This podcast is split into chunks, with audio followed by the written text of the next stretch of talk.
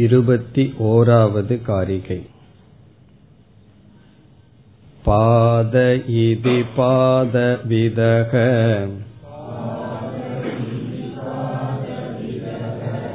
विषया इति तद्विदः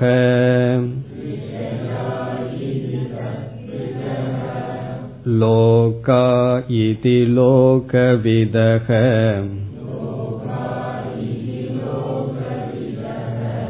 देवा इति च तद्विदः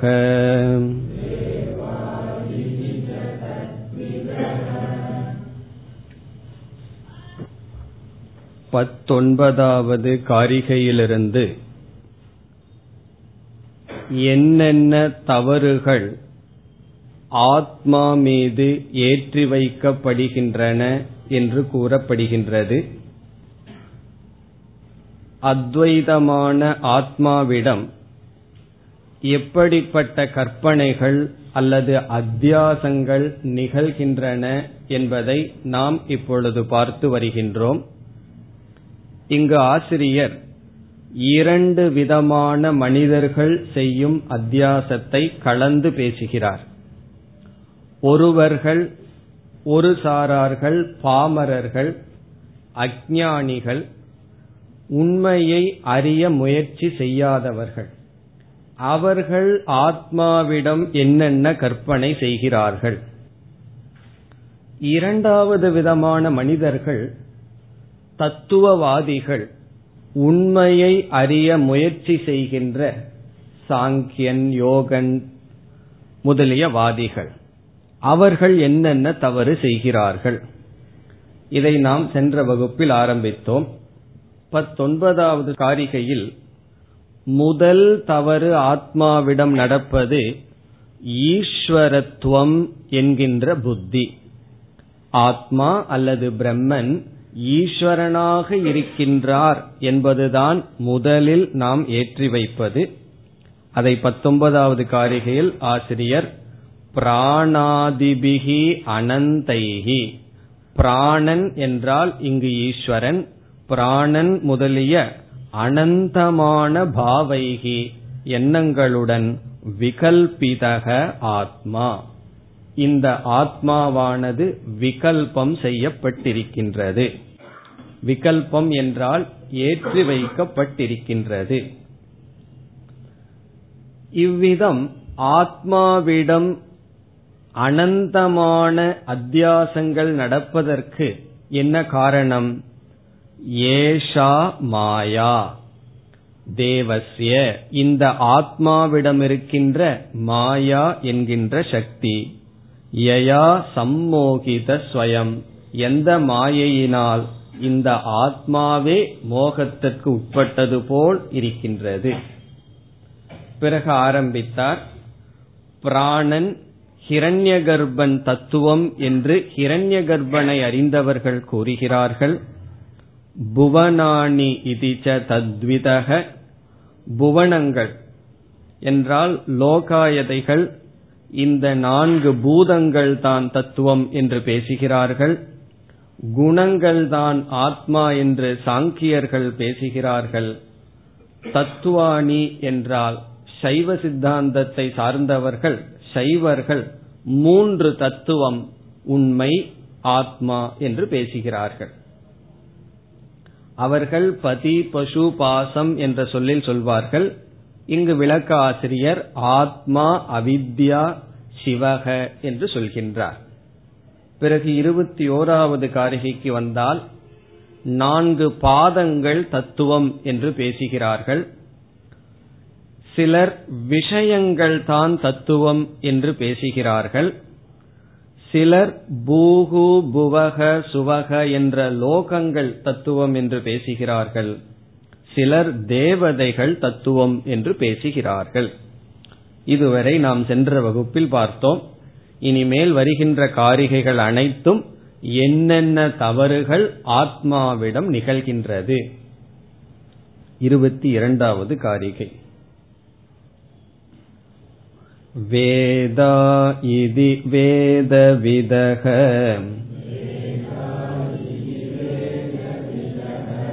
यज्ञा इति च तद्विदः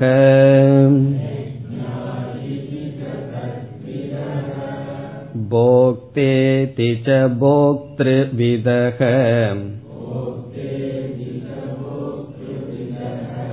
भोज्यमिति च तद्विदः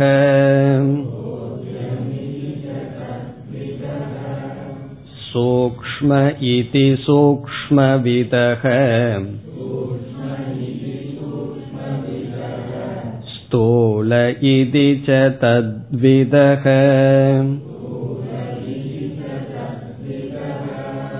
मूर्त इति मूर्तविदः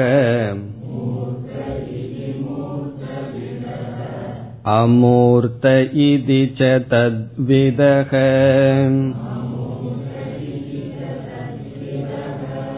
काल इति कालविदः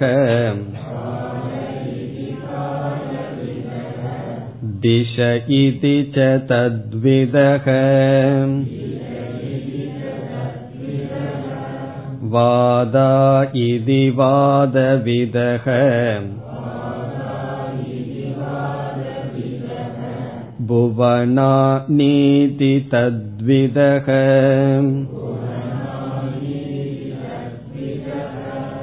मन इति मनोविदः बुद्धिरिति च तद्विदः चित्तमिति चित्तविदः धर्माधर्मौ च तद्विदः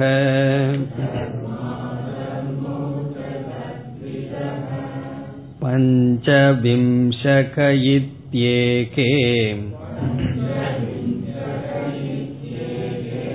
षड्विंश इति चापरे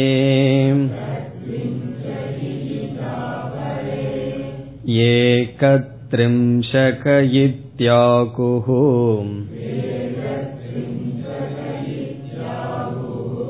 अनन्त इति चापरे लोकान् लोकविदप्राहुः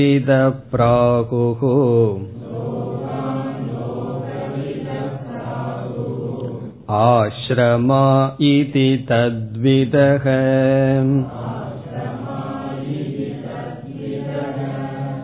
स्त्रीपुंस्नपुंसकं लैङ्गाः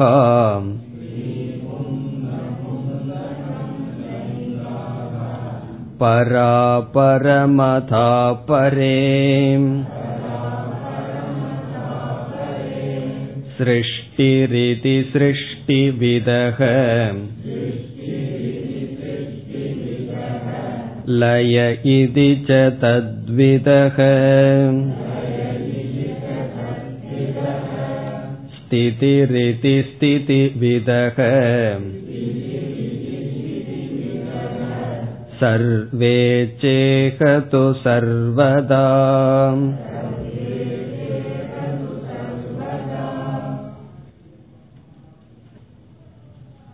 இருபத்தி எட்டாவது காரிகை வரை என்னென்ன அத்தியாசங்கள் ஆத்மாவிடம் இருக்கின்றது என்று வருகின்றது இப்பொழுது இருபத்தி இரண்டாவது காரிகைக்கு வருகின்றோம்.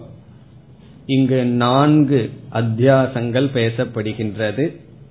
முதலாவது வேதா இதி வேதவிதக. வேதவிதக வேதத்தை படிப்பவர்கள்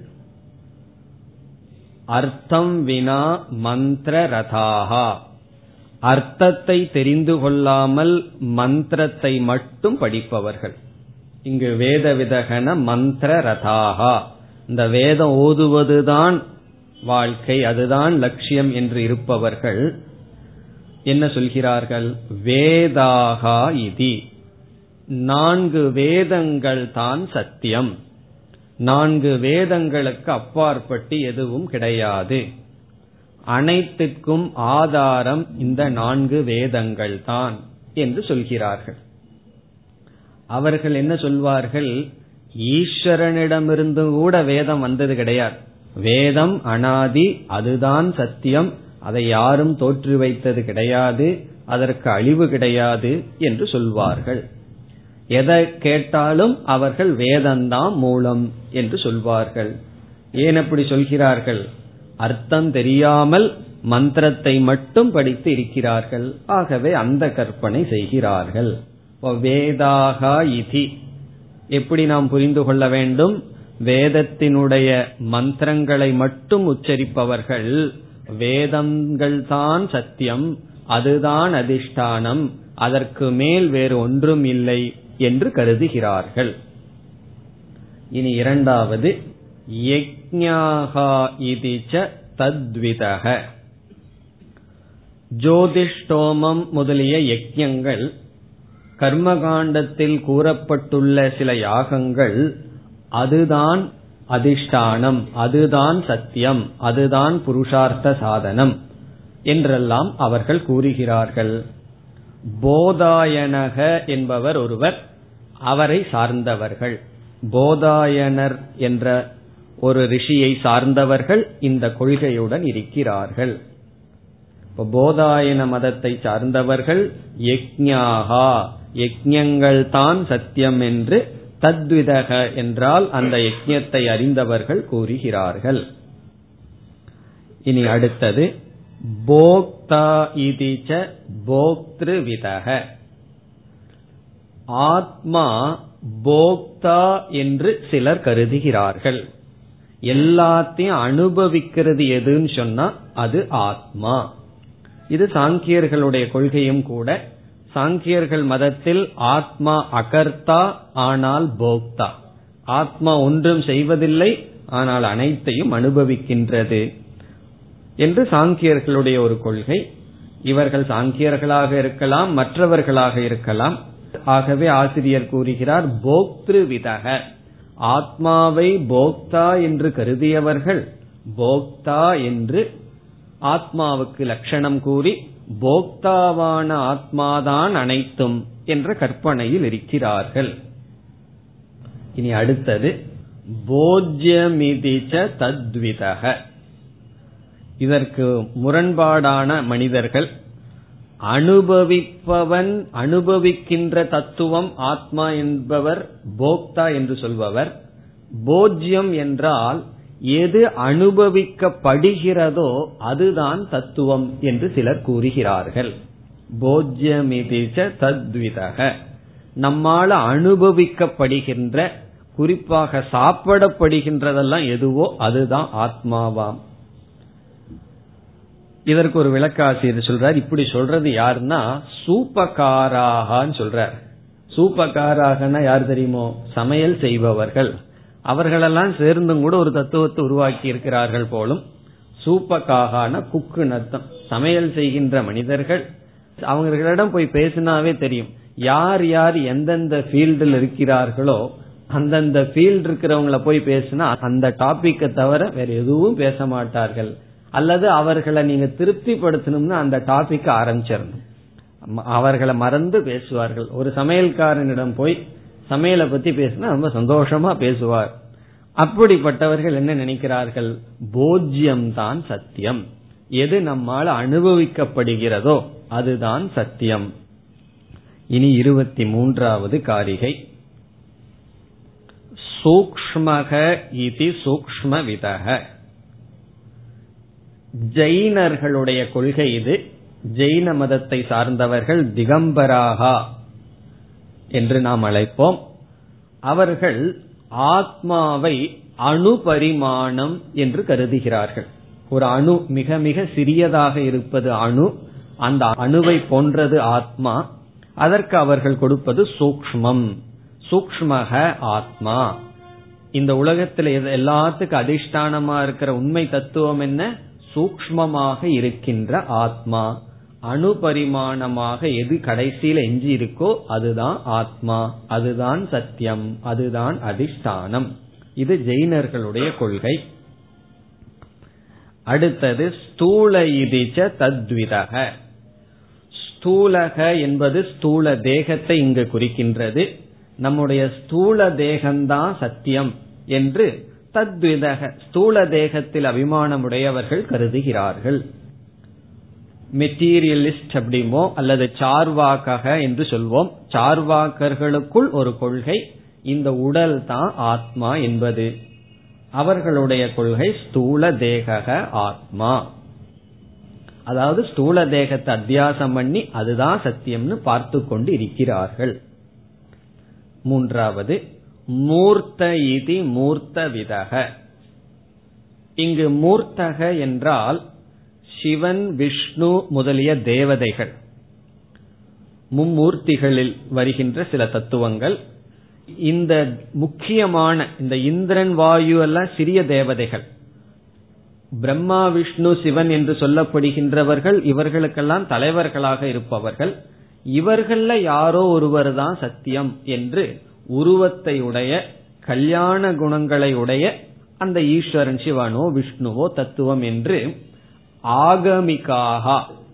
ஆகமிகாக என்றால் ஆகமங்களை முக்கியமாக வைத்து பேசுகின்றவர்களுடைய கொள்கை. நம்மிடம் சைவ ஆகமம் என்று இருக்கின்றது. அந்த ஆகமத்துலதான் சில நெறிகள் எல்லாம் சொல்லப்பட்டிருக்கு. கோயில் கட்டும் முறை விதவிதமான பூஜா முறைகள் எல்லாம் சொல்லப்பட்டிருக்கு. அவர்கள் என்ன சொல்வார்கள்? வேதத்தை போல ஆகமமும் அனாதி என்று சொல்வார்கள். வைஷ்ணவத்துக்கும் சில ஆகமங்கள் இருக்கின்றது. அந்த ஆகமங்கள்ல குறிப்பா சைவ ஆகமத்துல சிவன் தான் கடவுளாக கொல்லப்படும். அப்படி ஆகமத்தை பின்பற்றுபவர்கள் சிவன் அல்லது விஷ்ணு இவைகள் இதுதான் தத்துவம் என்று நினைக்கிறார்கள். இனி அமூர்த்த இது தத்விதக இங்கு அமூர்த்தக என்றால் நிஸ்வபாவம். எந்த சுவாவமும் அற்ற சூன்யம் ஆத்மா என்று புத்த மதத்தில் ஒரு பிரிவினர்களுடைய கொள்கை. அமூர்த்தக என்றால் நிஸ்வபாவம். எந்த சுவாவமும் இல்லாமல் சூன்யமாக இருப்பதுதான் தத்துவம் என்று புத்த மதத்தை சார்ந்தவர்களுடைய கொள்கை இது. அவர்கள் அமூர்த்தமான சூன்யம் ஆத்மா. எது கடைசியில எஞ்சி இருக்குன்னா கடைசியில ஒன்னு இல்லை என்று சொல்கிறார்கள். அந்த ஒன்னு இல்லாம இருக்கிற சூன்யம்தான் அனைத்துக்கும் அதிஷ்டானம் என்பது அவர்களுடைய கொள்கை. இனி இருபத்தி நான்காவது காரிகை. கால இதி கால விதக. ஜோதிர்விதக. ஜோதிடத்தை அறிந்தவர்கள் அல்லது ஜோதிடத்தை முழுமையாக கொண்டவர்களுடைய கொள்கை காலந்தான் சத்தியம் காலந்தான் அனைத்துக்கும் அதிஷ்டானம். இப்ப ஜோதிர் விதகன்னு சொன்னா அஸ்ட்ராலஜி தெரிந்தவர்கள் எல்லாம் என்ன சொல்லுவார்கள்? எல்லாத்துக்கும் காலந்தான் காரணம் காலந்தான் அதிஷ்டானம். சில பேர் அப்படித்தான் எது எடு போய் தலைவலின்னு சொன்னாலும் டைம் தான் சார் அப்படின்னு சொல்லுவார்கள். எல்லாத்துக்கும் காலம்தான் எதை சொன்னாலும் காலத்துல சரியாகும்னு காலத்தையே அதிஷ்டானமாக கொள்பவர்கள். அது ஒரு விதமானவர்கள். இனி திச ஈதிச்ச தத்விதக திசகன டைரக்ஷன். டைரக்ஷன் தான் சத்தியம் என்று சிலர் நினைக்கிறார்கள். அதாவது சப்தத்தின் துவனியை அறிபவர்கள் சப்தத்தை பற்றி எல்லாம் விசாரம் பண்றவர்கள் இந்த ஸ்பேஸ் ஆகாசம்தான் தத்துவம் என்று நினைக்கிறார்கள். இங்கு திசகன டைரக்ஷன் டைரக்ஷன்னா ஆகாசம். ஆகாசம்தான் ஆத்மா. எது கேட்டாலும் இந்த டைரக்ஷன்ல இப்படி இருக்கு அந்த டைரக்ஷன்ல இருக்குன்னு சொல்லி திக்குகளையே அவர்கள் மூலமாக நினைக்கிறார்கள். இனி அடுத்தால் வாதாகா இது வாதவிதக. இங்கு வாதாகா என்றால் சாஸ்திரத்துல விதவிதமான வாதங்கள் பேசப்படுகின்றது. தாதுவாதம் மந்திரவாதம் என்றெல்லாம். தாதுவாதம்னு சொன்னா ஒரு இரும்பையோ அல்லது ஏதாவது உலோகத்தையோ சில விதமான முறைகள்ல தங்கமாக மாற்றுகின்ற ஒரு விதமான செயலுக்கெல்லாம் தாதுவாதம் என்று பெயர். அது வந்து மூலிகையினாலேயோ மந்திரத்தினாலேயோ ஏதோ நாள மாற்றுவார்கள். மந்திரவாதகன்னு சொன்னா விஷங்களை எல்லாம் விஷம் இல்லாம மாற்றுவது இதெல்லாம் மந்திரவாதங்கள். மந்திரவாதின்னு சொல்றமே அதேதான். மந்திரவாதம் தாதுவாதம் என்றெல்லாம் அப்படிப்பட்ட வாதங்கள் தான் எல்லாத்துக்கும் காரணம். அதுதான் சத்தியம் என்று நினைக்கிறார்கள். இனி அடுத்தவர்கள் புவனானீதிச்ச தத்விதக. சதுர்தச புவனானி. பதினான்கு லோகங்கள் புராணத்துல பேசப்பட்டிருக்கு. அந்த பதினாலு லோகங்கள் தான் ஆத்மா சத்தியம் அதிஷ்டானம் என்று சிலர் நினைக்கிறார்கள். புவனானி இங்கு பதினான்கு லோகங்கள். இனி இருபத்தி ஐந்தாவது காரிகை. மன இதி மனோவிதக. மனம்தான் ஆத்மா. மனம்தான் அதிஷ்டானம் என்று சிலர் நினைக்கிறார்கள். இதெல்லாம் சார்வாக்கர்களுடைய கொள்கைக்குள்ள வருகின்ற கருத்து வேறுபாடுகள். சில பேர் ஸ்தூல சரீரம் சில பேர் பிராணன் சில பேர் இந்திரியங்கள் சிலர் மனம். இதுதான் சத்தியம் இதுதான் அனைத்துக்கும் காரணம் என்று நினைக்கிறார்கள். மன இதி மனோவிதக. அடுத்தவர் என்ன நினைக்கிறார்? புத்தி ரீதி புத்தி விதக. இது வந்து புத்த மதத்துல சேர்ந்த ஒரு பிரிவு. புத்தி தான் ஆத்மா என்று சிலர் நினைக்கிறார்கள். அல்லது லோகாயதிகள் அதாவது சார்வாகர்களுக்குள்ளேயே நிச்சயம் பண்ற மனசுன்னு சொல்லுவார்கள். அது புத்தி அந்த புத்தி தான் ஆத்மா. அதிஷ்டானம் என்பது சிலருடைய கொள்கை. இனி சித்தமிதி சித்த விதக இங்கு சித்தம் என்றால் வெளியே ஒரு பொருளும் கிடையாது அனைத்து நம்முடைய மனசுக்குள்ளதான் இருக்கின்றது என்று சொல்பவர்கள். பாஹ்ய ஆகார சூன்யம் விஜானம் பாஹ்ய ஆகார சூன்யம் விஜானம்னா வெளிய பாஹ்யம்னா வெளிய ஆகாரம்னா பொருள்கள். வெளிய ஒண்ணுமே கிடையாதான். எல்லாம் நம்ம மனசுக்குள்ளதான்.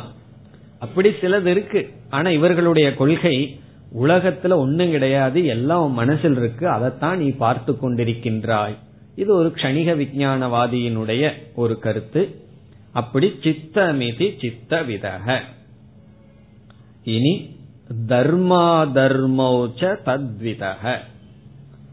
வேதத்தினுடைய முதல் பகுதியை மட்டும் ஆராய்ச்சி செய்து முடிவு செய்த மீமாம்சகர்களுடைய கொள்கை தர்மா தர்மந்தான் சத்தியம். இங்கு தர்மா தர்மம்னா விதி நிஷேதம். இத செய் இத செய்யக்கூடாதுன்னு வேதத்துல சொல்லப்பட்டுள்ள விதி நிஷேதங்கள் தர்மா தர்மங்கள் இதுதான் மூலம் என்று மீமாம்சகர்களுடைய கொள்கை. மீமாம்சகர்கள்னா யார்? வேதத்தினுடைய முதல் பகுதியை பண்ணி வேதாந்தத்துக்கு வராதவர்கள். அவர்கள் தர்மா தர்மம் தான் மூலம். தர்மா தர்மம்னா வேதத்தில் சொல்லப்பட்ட விதி நிஷேதங்கள் தான் மூலம். என்று சொல்கிறார்கள். இனி இருபத்தி ஆறாவது காரிகை. பஞ்சவிம்சக இத்தியேகே இது சாங்கியர்களுடைய கொள்கை. பஞ்சவிம்சக என்றால் இருபத்தி ஐந்து தத்துவங்கள் என்று சாங்கியர்களுடைய கொள்கை. பஞ்சவிம்சக என்றால் இருபத்தி ஐந்து அவர்கள் வந்து இருபத்தஞ்சு தத்துவத்தை சொல்கிறார்கள். பிரதானம் மகத் அகங்காரம் பூதங்கள் இந்திரியங்கள் என்றெல்லாம் அவர்களுடையதெல்லாம் தத்துவத்தை கேட்டோம்னா இருபத்தி ஐந்து. அதுல இருபத்தி நான்கு ஒரு தத்துவம் இருபத்தி ஐந்தாவதாக அவர் சொல்வது புருஷக என்று ஒரு அறிவு சொரூபமான ஒரு தத்துவம். திருஷி சுவாவம் பார்ப்பவன் இருபத்தஞ்சு பார்க்கப்படும் அனைத்தும் இருபத்தி நான்குன்னு சொல்லி இவைகள் எல்லாமே சத்தியம். அதுதான் அவர்களுடைய கொள்கை. இந்த இருபத்தஞ்சு தத்துவம் இருக்கு என்பது சாங்கியர்களுடைய கொள்கை. இனி அடுத்தவர் என்ன சொல்றார்? ஷட் விம்சக இதி அபரே. இந்த இருபத்தி அஞ்சு தத்துவத்துடன் ஈஸ்வரன் ஒரு தத்துவத்தை சேர்த்து பதஞ்சலியினுடைய மதம் வருகின்றது. அதை யோக மதம் என்று சொல்வோம். பாதஞ்சலாகா என்று சொல்வார்கள். அவர்கள் இருபத்தி ஆறு தத்துவம் என்று பேசுவார்கள். ஷட் விம்சக விம்சகன்னா இருபத்தி ஆறு. ஷட் விம்சக இது அபரே என்றால் யோகத்தை யோக மதத்தில் இருப்பவர்கள் சாங்கியர்கள் சொன்ன இருபத்தஞ்சும் பிறகு ஈஸ்வரன் ஒன்றை சேர்த்து இருபத்தி ஆறு தத்துவம் என்று சொல்கிறார்கள். இனி அடுத்தவர் ஏகத்ரிம்சக இத்தியாகு ஏகத்ரிம்சகன முப்பத்தி ஒன்று பாசுபதாகா என்று பாசுபத மதம் ஒரு மதம் இருக்கு. பசுபதி அவரை வழிபடுகின்ற மதம் பாசுபதாகா அவர்கள் என்ன சொல்கிறார்கள்? முப்பத்தி ஓரு தத்துவம் இருக்கின்றது. அது அவர்களுடைய கொள்கை. இனி சில பேர் என்ன சொல்கிறார்களாம்? அனந்தக இது அப்பரே அனந்தமான உண்மைகள் இருக்கின்றது. அனந்தம் அனந்தம்னா என்ன? எண்ணிக்கைக்கு அப்பாற்பட்ட தத்துவங்கள் இருக்கின்றது. எண்ண முடியாத தத்துவங்கள் இருக்கின்றது. வேதங்கள் இருக்கின்றது என்று சிலர் கூறுகிறார்கள். அனந்த இது அபரே இனி இருபத்தி ஏழு லோகான் லோகவித பிராகு லோகான் என்றால் உலக போகங்கள் என்று இங்கு பொருள். லோக அனுரஞ்சனம் என்று விளக்காசிரியர் எழுதுகிறார். உலகத்தை அனுபவிக்கிறது தான் தத்துவம் என்று லோகவிதகன பாமரர்கள் அர்த்தம். மிக மிக பாமரர்களாக இருப்பவர்கள் தத்துவ சிந்தனைக்கே வராதவர்களிடம் போய் நம்ம ஏதாவது தத்துவம் பேசணும் என்ன சொல்லுவார்கள்? இந்த உலகத்தை நல்லா அனுபவிக்கணும். அதுதான் வாழ்க்கையில புருஷார்த்தம். அதற்கு தான் நம்ம பிறந்திருக்கின்றோம் என்று அதையே முடிவாக பேசுவார்கள். லோகான் லோகவித பிராகு பிறகு ஆசிரமாகா இது தத்விதக. ஆசிரமாகா என்றால் நமக்கு தெரிந்த பிரம்மச்சரிய கிரகஸ்த வானப்பிரஸ்த சந்நியாசம். இந்த ஆசிரமங்கள் தான் தத்துவம் என்று தக்ஷர் என்ற ஒரு ரிஷி அவரை பின்பற்றுபவர்களுடைய கருத்து. தக்ஷ பிரபிருதிகளுடைய கருத்து. தக்ஷர் ஒரு பேர் ரிஷியினுடைய பேர். அவர் என்ன சொல்றாருன்னா ஆசிரமங்கள் தான் தத்துவம் என்று சொல்கிறார்கள். இனி இரண்டாவது வரைக்கு வந்தால் ஸ்திரீ பும் நபும்சகம் லைங்காகா. இது இலக்கணவாதிகளினுடைய கருத்து. லைங்காகான வையாக்கரணாக இலக்கணம் பேசுபவர்களுடைய கருத்து. இப்ப இலக்கணம் படிப்பவர்கள் பேசாம இலக்கணத்தை படிச்சுட்டு நிறுத்தி இருந்தா தப்பு கிடையாது. அதுக்கு மேல் அவர்கள் எது தத்துவம்னு கேட்டா என்ன சொல்கிறார்களாம்? ஒவ்வொரு சொற்களுக்கும் ஆண்பால் பெண்பால் நல்லா இருக்கு. பலவின்பால்னு மூன்று பால் இருக்கின்றது ஒரு சொற்களுக்கு. அந்த சப்தம் மூன்று பால்களை உடைய அந்த சப்தம் தான் தத்துவம் என்று இலக்கணவாதிகள் பேசுகிறார்கள். ஸ்திரீ பும் நபும்சகம் ஸ்திரீனா ஸ்திரீலிங்கம் சொல்றது பெண்பால். பும் என்றால் புல்லிங்கம் ஆண்பால். நபும்சகம்னா பலவின்பால். இதெல்லாம் எதற்கு இருக்குன்னா சப்தத்துக்கு இருக்கு. அந்த இப்படி மூன்று லிங்கங்களை உடைய மூன்று பால்களை உடைய சப்தங்கள் தான் தத்துவம் என்று நினைக்கிறார்கள். பதஞ்சலி பதஞ்சலி வந்து யோகத்தை பண்ணவர் பாணினி வந்து சப்தத்துக்கு முக்கியமாக வகிப்பவர். ஏன்னா பாணினியினுடைய சூத்திரத்தை தான் நம்ம எல்லாம் படிச்சுட்டு வர்றோம். பாணினியுடைய வாழ்க்கையில ஒரு கதை சொல்லுவார்கள். அவர் எப்படி இருந்தார் அவர் எப்படி இறந்தார் என்பதற்கு ஒரு கதை. அது உண்மையோ பொய்யோ? அந்த கதை எதை காட்டுகிறதுனா அவர் எந்த அளவுக்கு எல்லா காலத்திலும் அவருடைய சிந்தனை எல்லாம் இலக்கணத்திலேயே சப்தத்திலேயே இருந்ததுங்கிறத காட்டுகிறது. அவர் எந்த வார்த்தையை சொன்னாலும் அந்த வார்த்தைக்குரிய பொருளை மனசுக்கு வராது. அந்த சப்தம் இப்படி உற்பத்தி ஆச்சு எந்த வினையடியிலிருந்து தாதுவிலிருந்து வந்தது? எப்படியெல்லாம் அந்த சொற்கள் உருவானதுங்கிற எண்ணத்துல தான் இருப்பார். ஆகவே அவருடைய வாழ்க்கையே சப்தத்துல தான் இருந்தாராம் அர்த்தத்துல கிடையாதான்.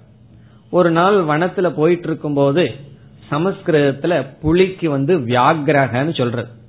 சிஷ்யர்கள் எல்லாம் புலிய பார்த்திருக்கார்கள். உடனே வியாகிரக வியாகிரகன்னு கத்தியிருக்கிறார்கள். உடனே இவர் வந்து வியாகிரகங்கிற சொல்லுக்கு லட்சணம் கொடுக்க ஆரம்பிச்சிட்டார். அங்க வியாகிரகன்னு சொன்னா வெளியே ஒரு பதார்த்தம் இருக்கேங்கிற எண்ணம் வரல.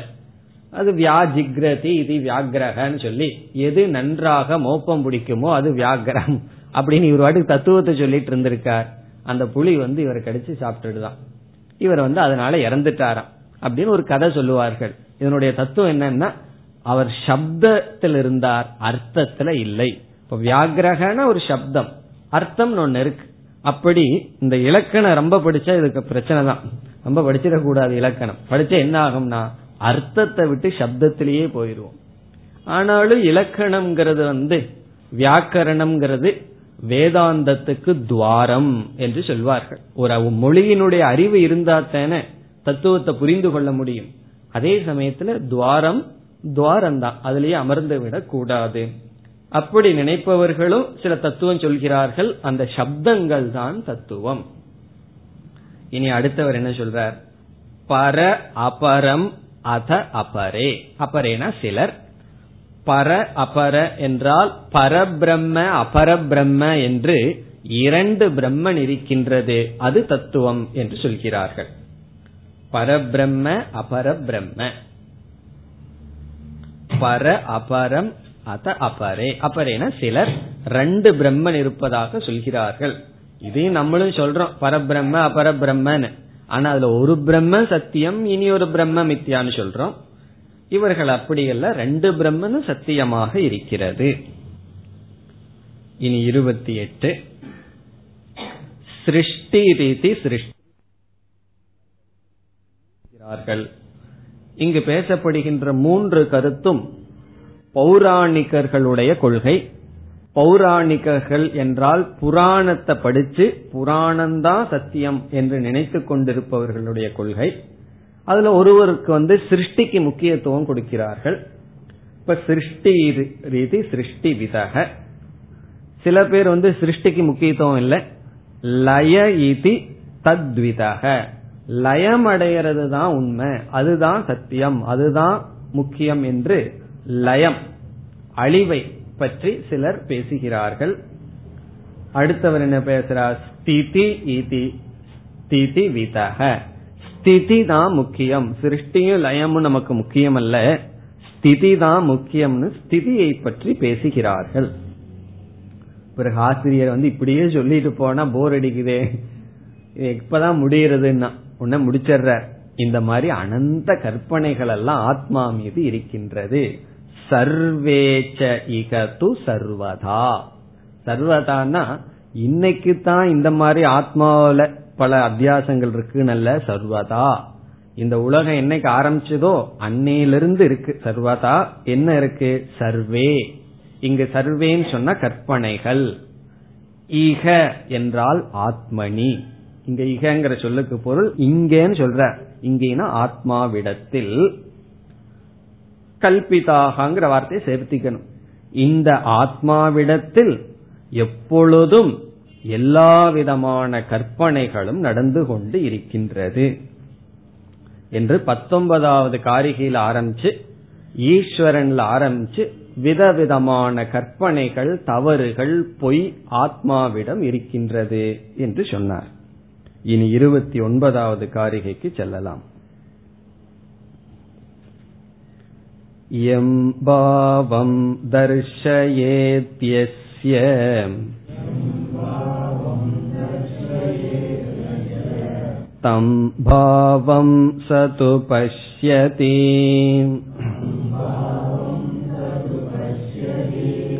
तं चावति स भूत्वासौ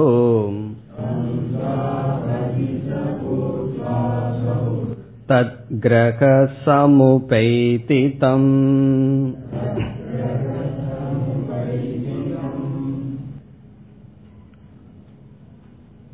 இந்த காரிகையில் மித்தியா ஞானத்தினுடைய பிரயோஜனத்தை பேசுகிறார். மித்தியா ஞான காரியம். மித்தியா ஞானத்தினுடைய காரியம் பேசப்படுகிறது. முக்கியமான ஒரு நல்ல காரிகை. மித்தியா ஞானம்னு என்ன? தவறான ஞானத்தினுடைய விளைவு. அதை இங்கு ஆசிரியர் பேசுகிறார். தவறான ஞானம் நம்ம மனதில் இருந்தா அதற்கு என்ன விளைவு வரும்? ரெண்டு விளைவு நமக்கு வரும். அதில் ஒரு விளைவு என்னவென்றால் தவறான ஞானம் சரியான ஞானத்திற்கு படியாக இருக்கலாம். அது ஒரு விளைவு. இப்ப இவ்வளவு மித்தியா ஞானத்தை நம்ம படிச்சோம். இவ்வளவு கொள்கைகளை நம்ம படிச்சோம். இந்த கொள்கைகள் உடையவர்கள் என்ன பலனை அடைகிறார்கள்னா ஒரு பலனை அடையலாம். என்ன பலன்? இவைகளெல்லாம் படிகளாக அமைவது ஒரு பலன். இரண்டாவது படிகளாக அமையாமல் இவைகள் சம்சாரத்தில் நம்மை வைத்திருப்பது ஒரு பலன். மித்யா ஞானத்துக்கு ரெண்டு பலன் ஒன்று மோக்ஷத்துக்கு போறதுக்கு ஒரு படியாக இருக்கலாம். கண்டிப்பா இருக்கணுங்கிற அவசியம் இல்லை. படியாக அமைவது ஒரு பலன். இரண்டாவது பலன் சம்சாரத்திலேயே இருப்பது பலன். சம்சாரத்திலிருந்து நம்ம வெளியே போகாம வச்சிருக்கிறது ஒரு பலன்.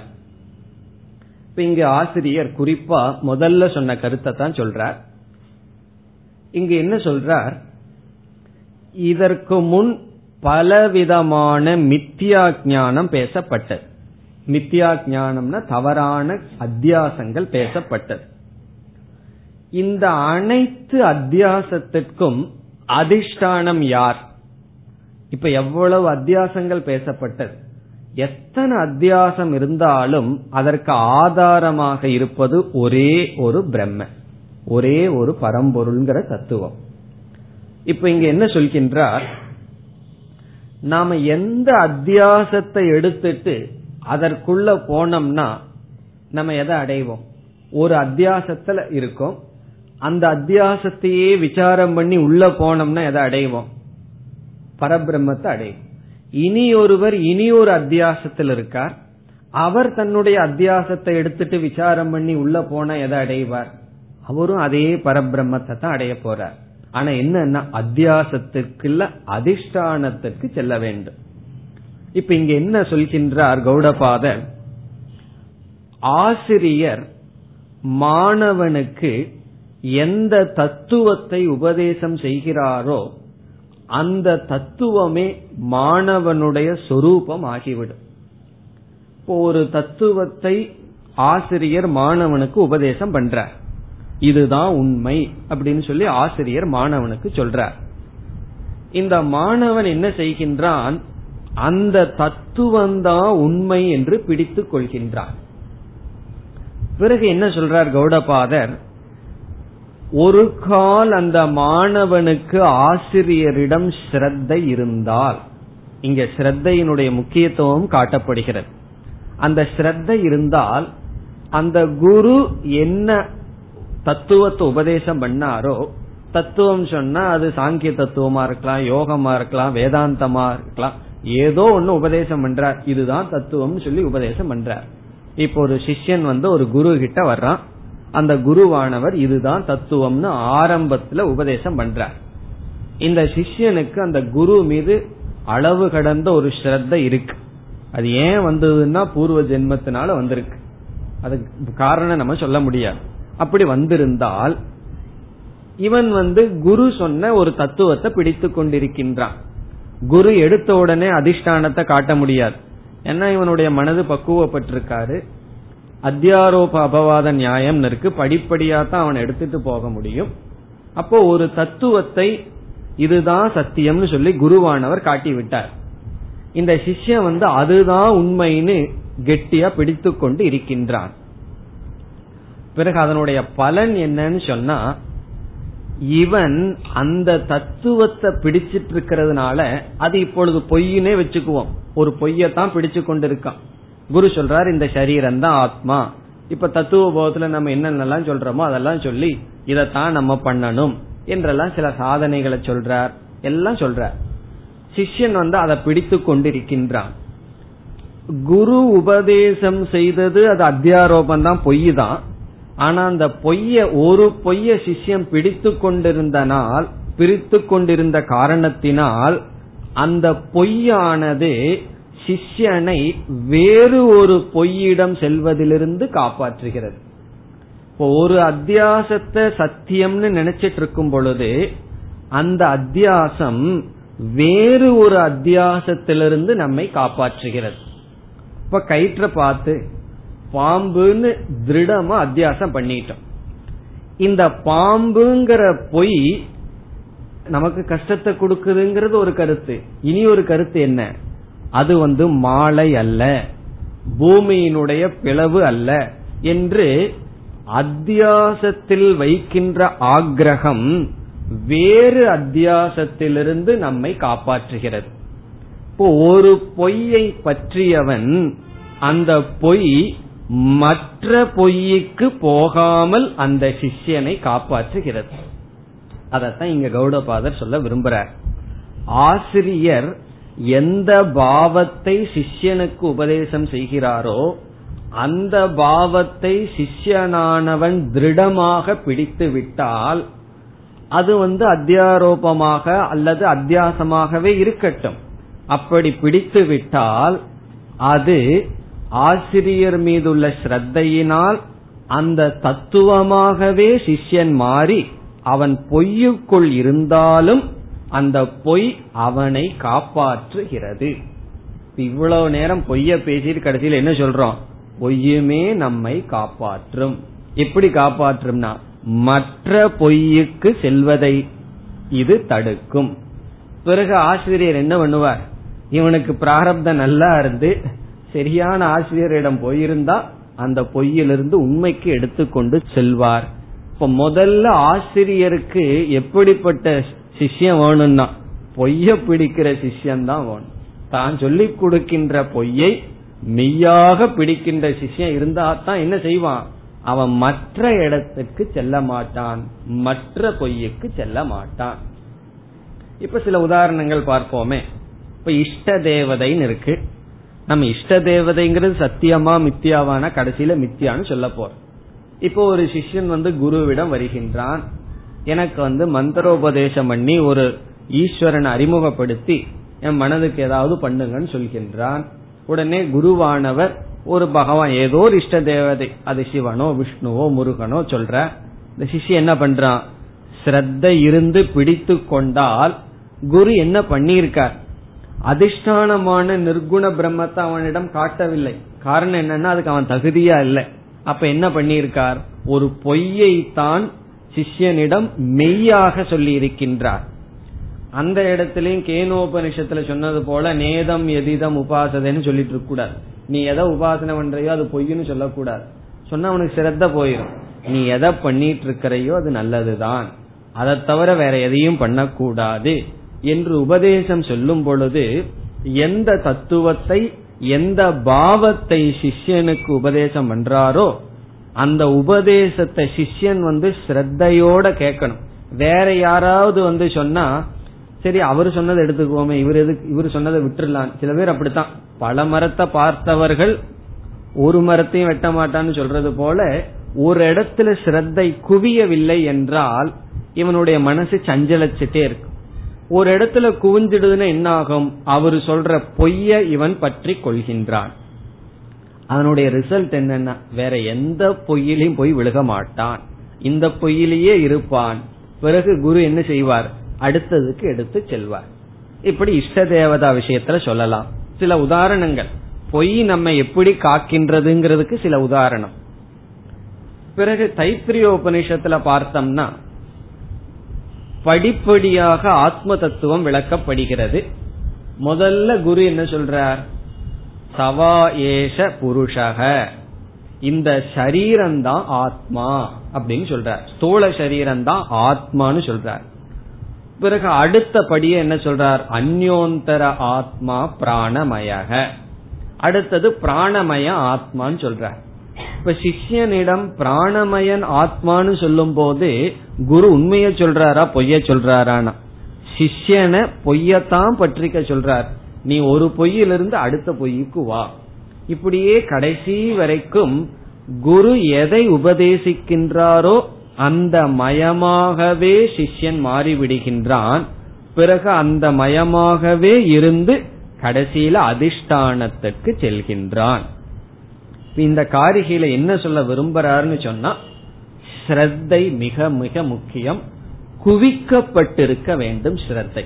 இப்போ ஒருவரிடம் அல்லது வேதாந்தம் சொல்ற ஆசிரியர்களிடமே ஒருவரிடம் நம்ம தொடர்ந்து பயின்றால்தான் நமக்கு என்ன கிடைக்கும்?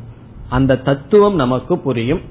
நான் வந்து ஒரு சாப்டர் இங்க கேட்டேன் இனி ஒரு சாப்டர் இங்க கேட்டேன் இனி ஒரு சாப்டர் அங்க கேட்டேன்னு சொல்லி இப்படியே அலைந்து கொண்டிருந்தால் நம்மளுடைய மனம் குவியாது. ஆகவே ஸ்ரத்தையினுடைய முக்கியத்துவத்தையும் இங்கு ஆசிரியர் கூறுகின்றார். இப்ப இவ்வளவு பொய்ய சொல்லி இவ்வளவு பொய்யும் ஒருவனுக்கு உதவி செய்யலாம். இப்ப ஆரம்பத்துல நம்ம ஏதோ ஒரு பொய்யுக்குள்ளதான் போயிருப்போம். பிறகு அடுத்த கருத்து இப்ப பொய்யை நம்ம காப்பாற்றுனா பொய்யிலேயே இருந்துடலாமே பொய்யினாலதானே நம்ம வந்து துயரப்பட்டு இருக்கோம்னு சொன்னா இதுல எத்தனையோ கருத்துக்கள் பேசப்பட்டது எதுல வேணாலும் போலாமா என்று கேட்டால் அதற்கு நம்முடைய பதில் அதாவது உண்மை எது என்று தேடாமல் இருப்பதை காட்டிலும் தேடிக்கொண்டு ஏதாவது பொய்யுக்குள்ள போறது பெஸ்ட் அது உகந்தது உயர்ந்தது. அப்படி ஒரு சாதகன் வந்து உண்மையை நாடி போகும்போது ஒரு பொய்யுக்குள்ள போவான். பிறகு அவனுக்கு புத்தி வரும்போது இந்த பொய் இது பொய் என்று அடுத்த சாதனைக்கு வருவான். பிறகு கடைசியில எப்படிப்பட்ட குரு கிட்ட வந்து நிப்பான்னு சொன்னா அது அவனுடைய அந்த கரண சுத்தியை பொறுத்து இருக்கின்றது ஒரு சிஷ்யனுக்கு தாதுவாதம் வேணும்னு வச்சுக்கோமே. மந்திரவாதம் தாதுவாதம் வேணும். இரும்ப தங்க மாத்திர வித்த வேணும்னு சொன்னா வைராகியத்தை பற்றி பேசுற குரு கிட்ட வந்தா நிப்பானோன்னா வந்த வேகத்துல போயிடுவான். எவ்வளவு வேகத்துல வந்தானோ வைராகியம்னு சொன்னா எழுந்து ஓடி விடுவான் பிறகு வைராகியம் வேணும்னு சொல்ற அந்த பாவனையில் இருக்கிற சிஷியன் வந்து பொருள் செய்கின்ற குருவிடம் போன என்ன பண்ணுவான்? அதே வேகத்துல திரும்பி விடுவான். ஆகவே இங்க ஆசிரியர் பொய்யாக இருந்த போதிலும் எத்தனையோ தத்துவங்கள் வந்த போதிலும் அவைகள் குறை அல்ல அவைகளெல்லாம் படியாகவும் அமையலாம். அப்போ மித்யா ஞானத்தினுடைய ஒரு காரியம் என்ன? சத்திய ஞானத்தினுடைய சோபானம். சோபானம்னா ஸ்டெப் இப்ப மித்யா காரியம் மித்யா ஞான காரியம் என்னவென்றால் சத்திய ஞானத்திற்கு படியாக அமையலாம். ரெண்டு கண்டிஷன் முதல் கண்டிஷன் வந்து ஸ்ரத்தை. இரண்டாவது கண்டிஷன் வந்து அந்த ஸ்ரத்தை குவிக்கப்பட வேண்டும். பிறகு சித்த சுத்தியும் இருக்க வேண்டும். ஸ்ரத்தை குருவிடம் ஸ்ரத்தை இருக்கணும். அந்த ஸ்ரத்தை வந்து குவிக்கப்பட்டிருக்க வேண்டும். என்ன குரு சொல்றாரோ அதை ஆக்ரகமாக பிடித்தால்தான் அவன் அந்த பொய்யில இருந்து அடுத்த பொய்யுக்கு செல்ல மாட்டான். ரெண்டு கருத்துனா ஸ்ரத்தைங்கிற ஒரே கருத்து தான் அவனுக்கு யாரிடம் ஸ்ரத்தை இருக்கோ அதை கேட்பான். அந்த ஸ்ரத்தையும் குவிக்கப்பட்டிருக்க வேண்டும். அப்படி இருந்தால் மித்யா ஞானம். மித்யா ஞானம்னா பொய்யான ஞானம். அவனுக்கு உதவியாக இருக்கும். படியாக அமையும். ஒரு அத்தியாசத்தை பிடித்தவன் அந்த அத்தியாசம் வேறு அத்தியாசத்திற்கு போகாமல் காக்கின்றது. இவன் அத்தியாசத்தை பிடிக்கணும்னு சொன்னா என்ன வேணும்? ஸ்ரத்த இருக்க வேண்டும். அந்த அத்தியாசத்தை குரு காட்டிய போதிலும். காரணம் என்னன்னா விதவிதமான மாணவர்களுடைய மனதிற்கு தகுந்தாற்போல் சாதனைகளை சொல்லுவார். எல்லா சாதனைகளும் அத்தியாசம்தான். அது ஜபமாகட்டும் கர்மயோகமாகட்டும் அனைத்து சாதனைகளும் சத்தியமல்ல. சத்தியத்திற்கான சாதனைகள். சாதனையே சத்தியமாயிட்டா பிறகு எதுக்கு சத்தியத்துக்கு நாம் போக வேண்டும்? இது ஒரு பலன். இரண்டாவது பலன் என்னன்னா மித்யா ஞான காரியத்தினுடைய இரண்டாவது பலன். ஸ்ரத்த இல்லை சித்த சுத்தியும் இல்லை நம்மளுடைய ஸ்ரத்த எல்லாம் ஸ்கேட்டர்டுன்னு சொல்றது. இங்க கொஞ்சம் அங்க கொஞ்சம்னு இருந்ததுன்னா என்ன பண்ணுவோம்னா சம்சாரத்திலிருந்து வெளிவராமல் நம்மை காக்கின்றது. இப்ப ரெண்டு காப்பாற்றுவது. ஒன்று சம்சாரத்திலிருந்து வெளியே வந்து காப்பாற்றும் நம்மளுடைய மித்தியா ஞானம் இனி ஒன்று சம்சாரத்துக்குள்ளேயே வச்சு காப்பாற்றும். காப்பாற்றும்னு சொன்னா நம்ம வீட்டுல வந்து ஒரு போலீஸ கூப்பிட்டு வச்சிருக்கோம். பணம் கொடுத்து. செக்யூரிட்டியா இருன்னா அவர் என்ன பண்றார்? அவதி ரக்ஷதி காப்பாற்றார். பிறகு அதே போலீஸ் ஜெயிலுக்கு வெளியே நின்றுட்டு இருக்கார் அவர் என்ன பண்றாருன்னா அவரும் காப்பாற்றுகின்றார். அவரும் ரக்ஷணம் பண்றார். உள்ளேயே வச்சிருந்து ரக்ஷணம் பண்றார்.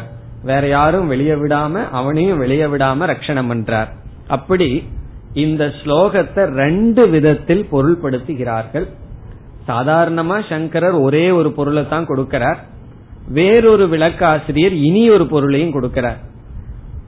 ஒரு முக்கியமான பொருள் மித்யா ஞானம் சத்திய ஞானத்திற்கு படியாக இருக்கும் அந்த சிஷ்யனை காப்பாற்றும் முக்கியமான பொருள். இதே ஸ்லோகத்தை இனி ஒரு விளக்காசிரியர் என்ன சொல்றார்? ஒரு கால் சிரத்தை இல்லைன்னு சொன்னா அது காப்பாற்றும். உன்னை சம்சாரத்துக்குள்ளேயே வைத்து காப்பாற்றும் என்றும் பதில் சொல்கிறார். இப்ப ரெண்டாவது இன்டர்பிரேஷன் முக்கியம் அல்ல நமக்கு முதல் கருத்து தான் முக்கியம். இப்ப முதல் கருத்தில் நமக்கு என்ன கிடைக்கின்றது? சிஷ்யனுடைய ஸ்ரத்தை முக்கியம். அதே சமயத்தில் ஆரம்பத்தில் பொய் இருந்தாலும் தவறில்லை. இனி காரிகைக்குள் சென்றால் எம் பாவம் தர்ஷயேத் எஸ்ய எஸ்ய என்றால் எந்த சிஷ்யனுக்கு? எஸ்ய சிஷ்யஸ்ய. எந்த மாணவனுக்கு? ஒரு வார்த்தையை நம்ம இங்க சேர்த்திக்கணும். ஆச்சாரியக ஆசிரியர். எம் பாவம். எம் பாவம்னா எந்த பதார்த்தத்தை எந்த தத்துவத்தை அல்லது எதை? தர்ஷயேத் என்றால் காட்டுகிறாரோ? ஆசிரியர் எவனுக்கு எந்த தத்துவத்தை காட்டுகிறாரோ? ஆரம்பத்துல இதுதான் சாதனை. நீ இதை செய்ய வேண்டும். இதுதான் உண்மைன்னு காட்டுவார். இப்ப வந்து சித்த சுத்தியே இல்லாதவன் ஒருவன் வர்றான்னா ஆசிரியர் என்ன பண்ணுவார்? கர்மயோகம்தான் முக்கியம். கர்மயோகம் பண்றதை தவிர வேற வழி கிடையாது. என்றெல்லாம் ஏதோ ஒரு தத்துவத்தை காட்டுவார். அப்படி எம்பாவம். எம்பாவம்னா எதை? எந்த பாவத்தை? எதை தத்துவமாக? எதை உண்மையாக? தர்ஷயே காட்டுகிறாரோ? பிறகு தம்பாவம். தம்பாவம்னா அந்த தத்துவத்தையே சகது பஷ்யதி. சகன அவன் இங்கு அவன் சிஷ்யன் பஷ்யதினா பார்க்கின்றான். அவன் அதைத்தான் பார்க்கின்றான் அதைத்தான் நம்புகின்றான். இப்ப எதை குருவானவர் சிஷ்யனுக்கு காட்டுகிறாரோ அதைத்தான் சிஷ்யன் பிடித்து கொள்கின்றான். காரணம் என்னன்னா அந்த சிஷ்யன் கிளீன் ஸ்லேட்டோட வந்திருக்கான். அவனுக்கு ஒண்ணுமே தெரியல. எது உண்மை எங்க போகணும் என்ன செய்யணும் ஒன்னும் தெரியாம வந்திருக்கான். அப்ப குருவானவர் இதுதான் அப்படின்னு சொல்றார். அவன் என்ன பிடிச்சுக்குவான்? அதையே பிடித்து கொள்வான். முதல் முதல்ல நம்ம குருவிடம் போகும்போது நம்ம எப்படி இருந்த நினைச்சு பார்க்கணும். அப்பதான் இதனுடைய அர்த்தம் நமக்கு புரியும். ஒண்ணுமே தெரியாம போயிருப்போம். அவர் என்ன சொல்றாரோ நம்மளை எரியாம சிரத்த வேற வந்திருக்கும். அவர் என்ன சொல்றாரோ அதை நம்ம பிடிச்சிருப்போம். அதத்தான் இங்க சொல்றார். சிஷியன்னா இப்ப நம்ம கொஞ்சம் எல்லாம் படிச்சுட்டோம். இந்த புத்தியில பார்க்க கூடாது சூன்யமான புத்தி நமக்கு இருக்கும் பொழுது ஆசிரியரிடம் போயிருக்கும் பொழுது நமக்கு வந்து அவர் என்ன காட்டினாரோ அதை நம்மை எறியாமல் பிடித்திருப்போம். பிறகு இரண்டாவது வரையில் சொல்றார் அப்படி பிடிச்சதுனாலதான் உன்னை அது காப்பாற்றி இருக்கின்றது அப்படின்னு சொல்றார். தம்ச அவதி சக பூத்வா அசௌ. தம்ச அவதி. இங்கு தம் என்ற சொல்லுக்கு அவனை சாதகனை என்று பொருள். இரண்டாவது வரியில் தம் என்றால் அவனை அவதி அவதினா காப்பாற்றுகிறது. அவனை காப்பாற்றுகின்றது.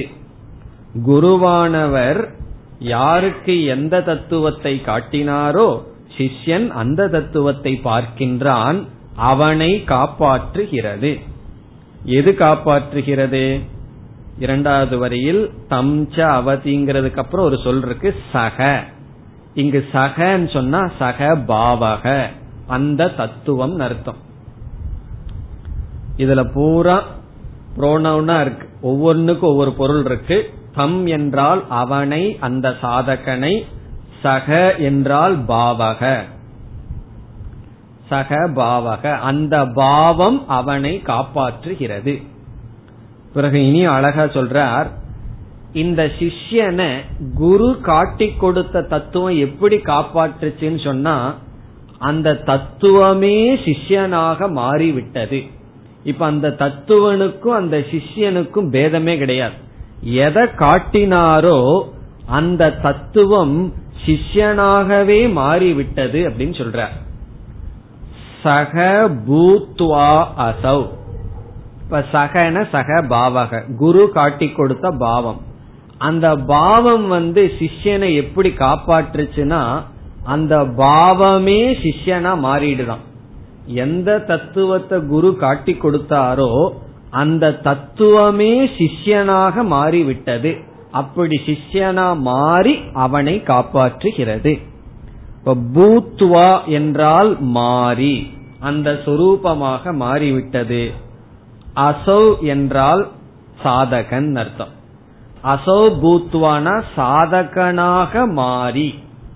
எதுனா குரு எதைய சிஷ்யனுக்கு சொல்லி கொடுத்தாரோ அந்த சொல்லிக் கொடுத்த தத்துவம் சிஷ்யனாகவே மாறிவிட்டது.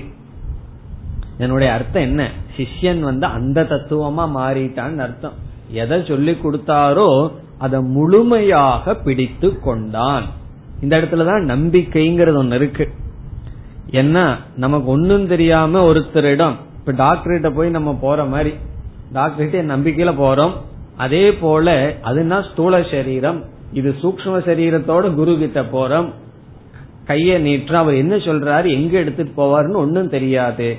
அப்படி அவன் நம்பிய காரணத்தினால் அவர் சொல்லி கொடுத்த தத்துவம் அவனாகவே மாறி அவனை அந்த தத்துவம் காப்பாற்றுகிறது. பிறகு மீண்டும் சொல்றார் தத் கிரக தத் கிரகன்னு சொன்னா அந்த தத்துவம் அவனிடம் உறுதியாகி உறுதியானதாக அவனை பிடித்துள்ளது அர்த்தம். இந்த கிரகம் பிடிச்சிருக்குன்னு சொல்றமே அதுபோல கிரகன பிடிச்சிருக்கான் என்ன பிடிச்சிருக்கான்னா அந்த தத்துவம் குரு என்ன காட்டினாரோ அது சிஷ்யனை வந்து பிடித்து விட்டதாம். இந்த பேய் பிடிச்சிருக்கிறது போல அந்த தத்துவம் அவனை பிடித்து விட்டது. பிடித்து தத் கிரகசன் தத் கிரகன்னு சொன்னா அந்த தத்துவம் அவனை பிடித்து கொண்டதாக குரு எதை காட்டினாரோ எந்த தத்துவத்தை சிஷ்யம் புரிஞ்சுட்டானோ அதுக்கப்புறம் குரு நாளையும் கூட அந்த தத்துவத்திலிருந்து அவனை பிரிக்க முடியாது. இப்படித்தான் நீ செய்யணும் இதைத்தான் நீ செய்யணும்னு சொல்லிட்டு என்ன செய்து விடுவான் சிஷ்யன்? அதையே செய்தவனாக பிரிக்க முடியாமல் அந்த உபதேசத்தை அவன் பிரிக்க முடியாமல் அவன் இருப்பான். எந்த உபதேசத்தை கேட்டானோ அதிலிருந்து அவன் பிரியாமல் இருப்பான். பிறகு என்ன ஆகின்றது சமுபைதி தம். தம்ங்கிற சொல்லுக்கு பொருள் சிஷ்யன் சிஷ்யனை சமுபைதின அடைகின்றது. அந்த தத்துவம் உறுதியானதாக அவனை அடைகின்றது. சமுபைதின அடைகின்றது. தம்னா சாதகனை அந்த பாவமானது சிஷ்யன் குரு சொல்லிக் கொடுத்த தத்துவமானது அது மித்யாவாக இருந்த போதிலும் அவனை உறுதியாக அடைகின்றது. என்ன மித்தியாவா இருந்தாலும் கடைசியில என்ன கிடைச்சிரும்னா எல்லா மித்தியாவுக்குள்ள கடைசியில அதிஷ்டானம் பிரம்மன் இருக்கு. அது அவனுக்கு கிடைக்க உதவி செய்யும். இப்ப இந்த தப்பு என்ன பண்ணுது? ஒரு பொய் மற்ற பொய்யிலிருந்தும் காப்பாற்றுகிறது.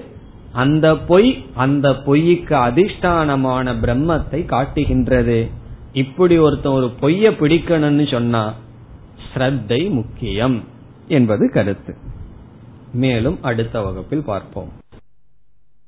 ஓம் போர் நமத போர்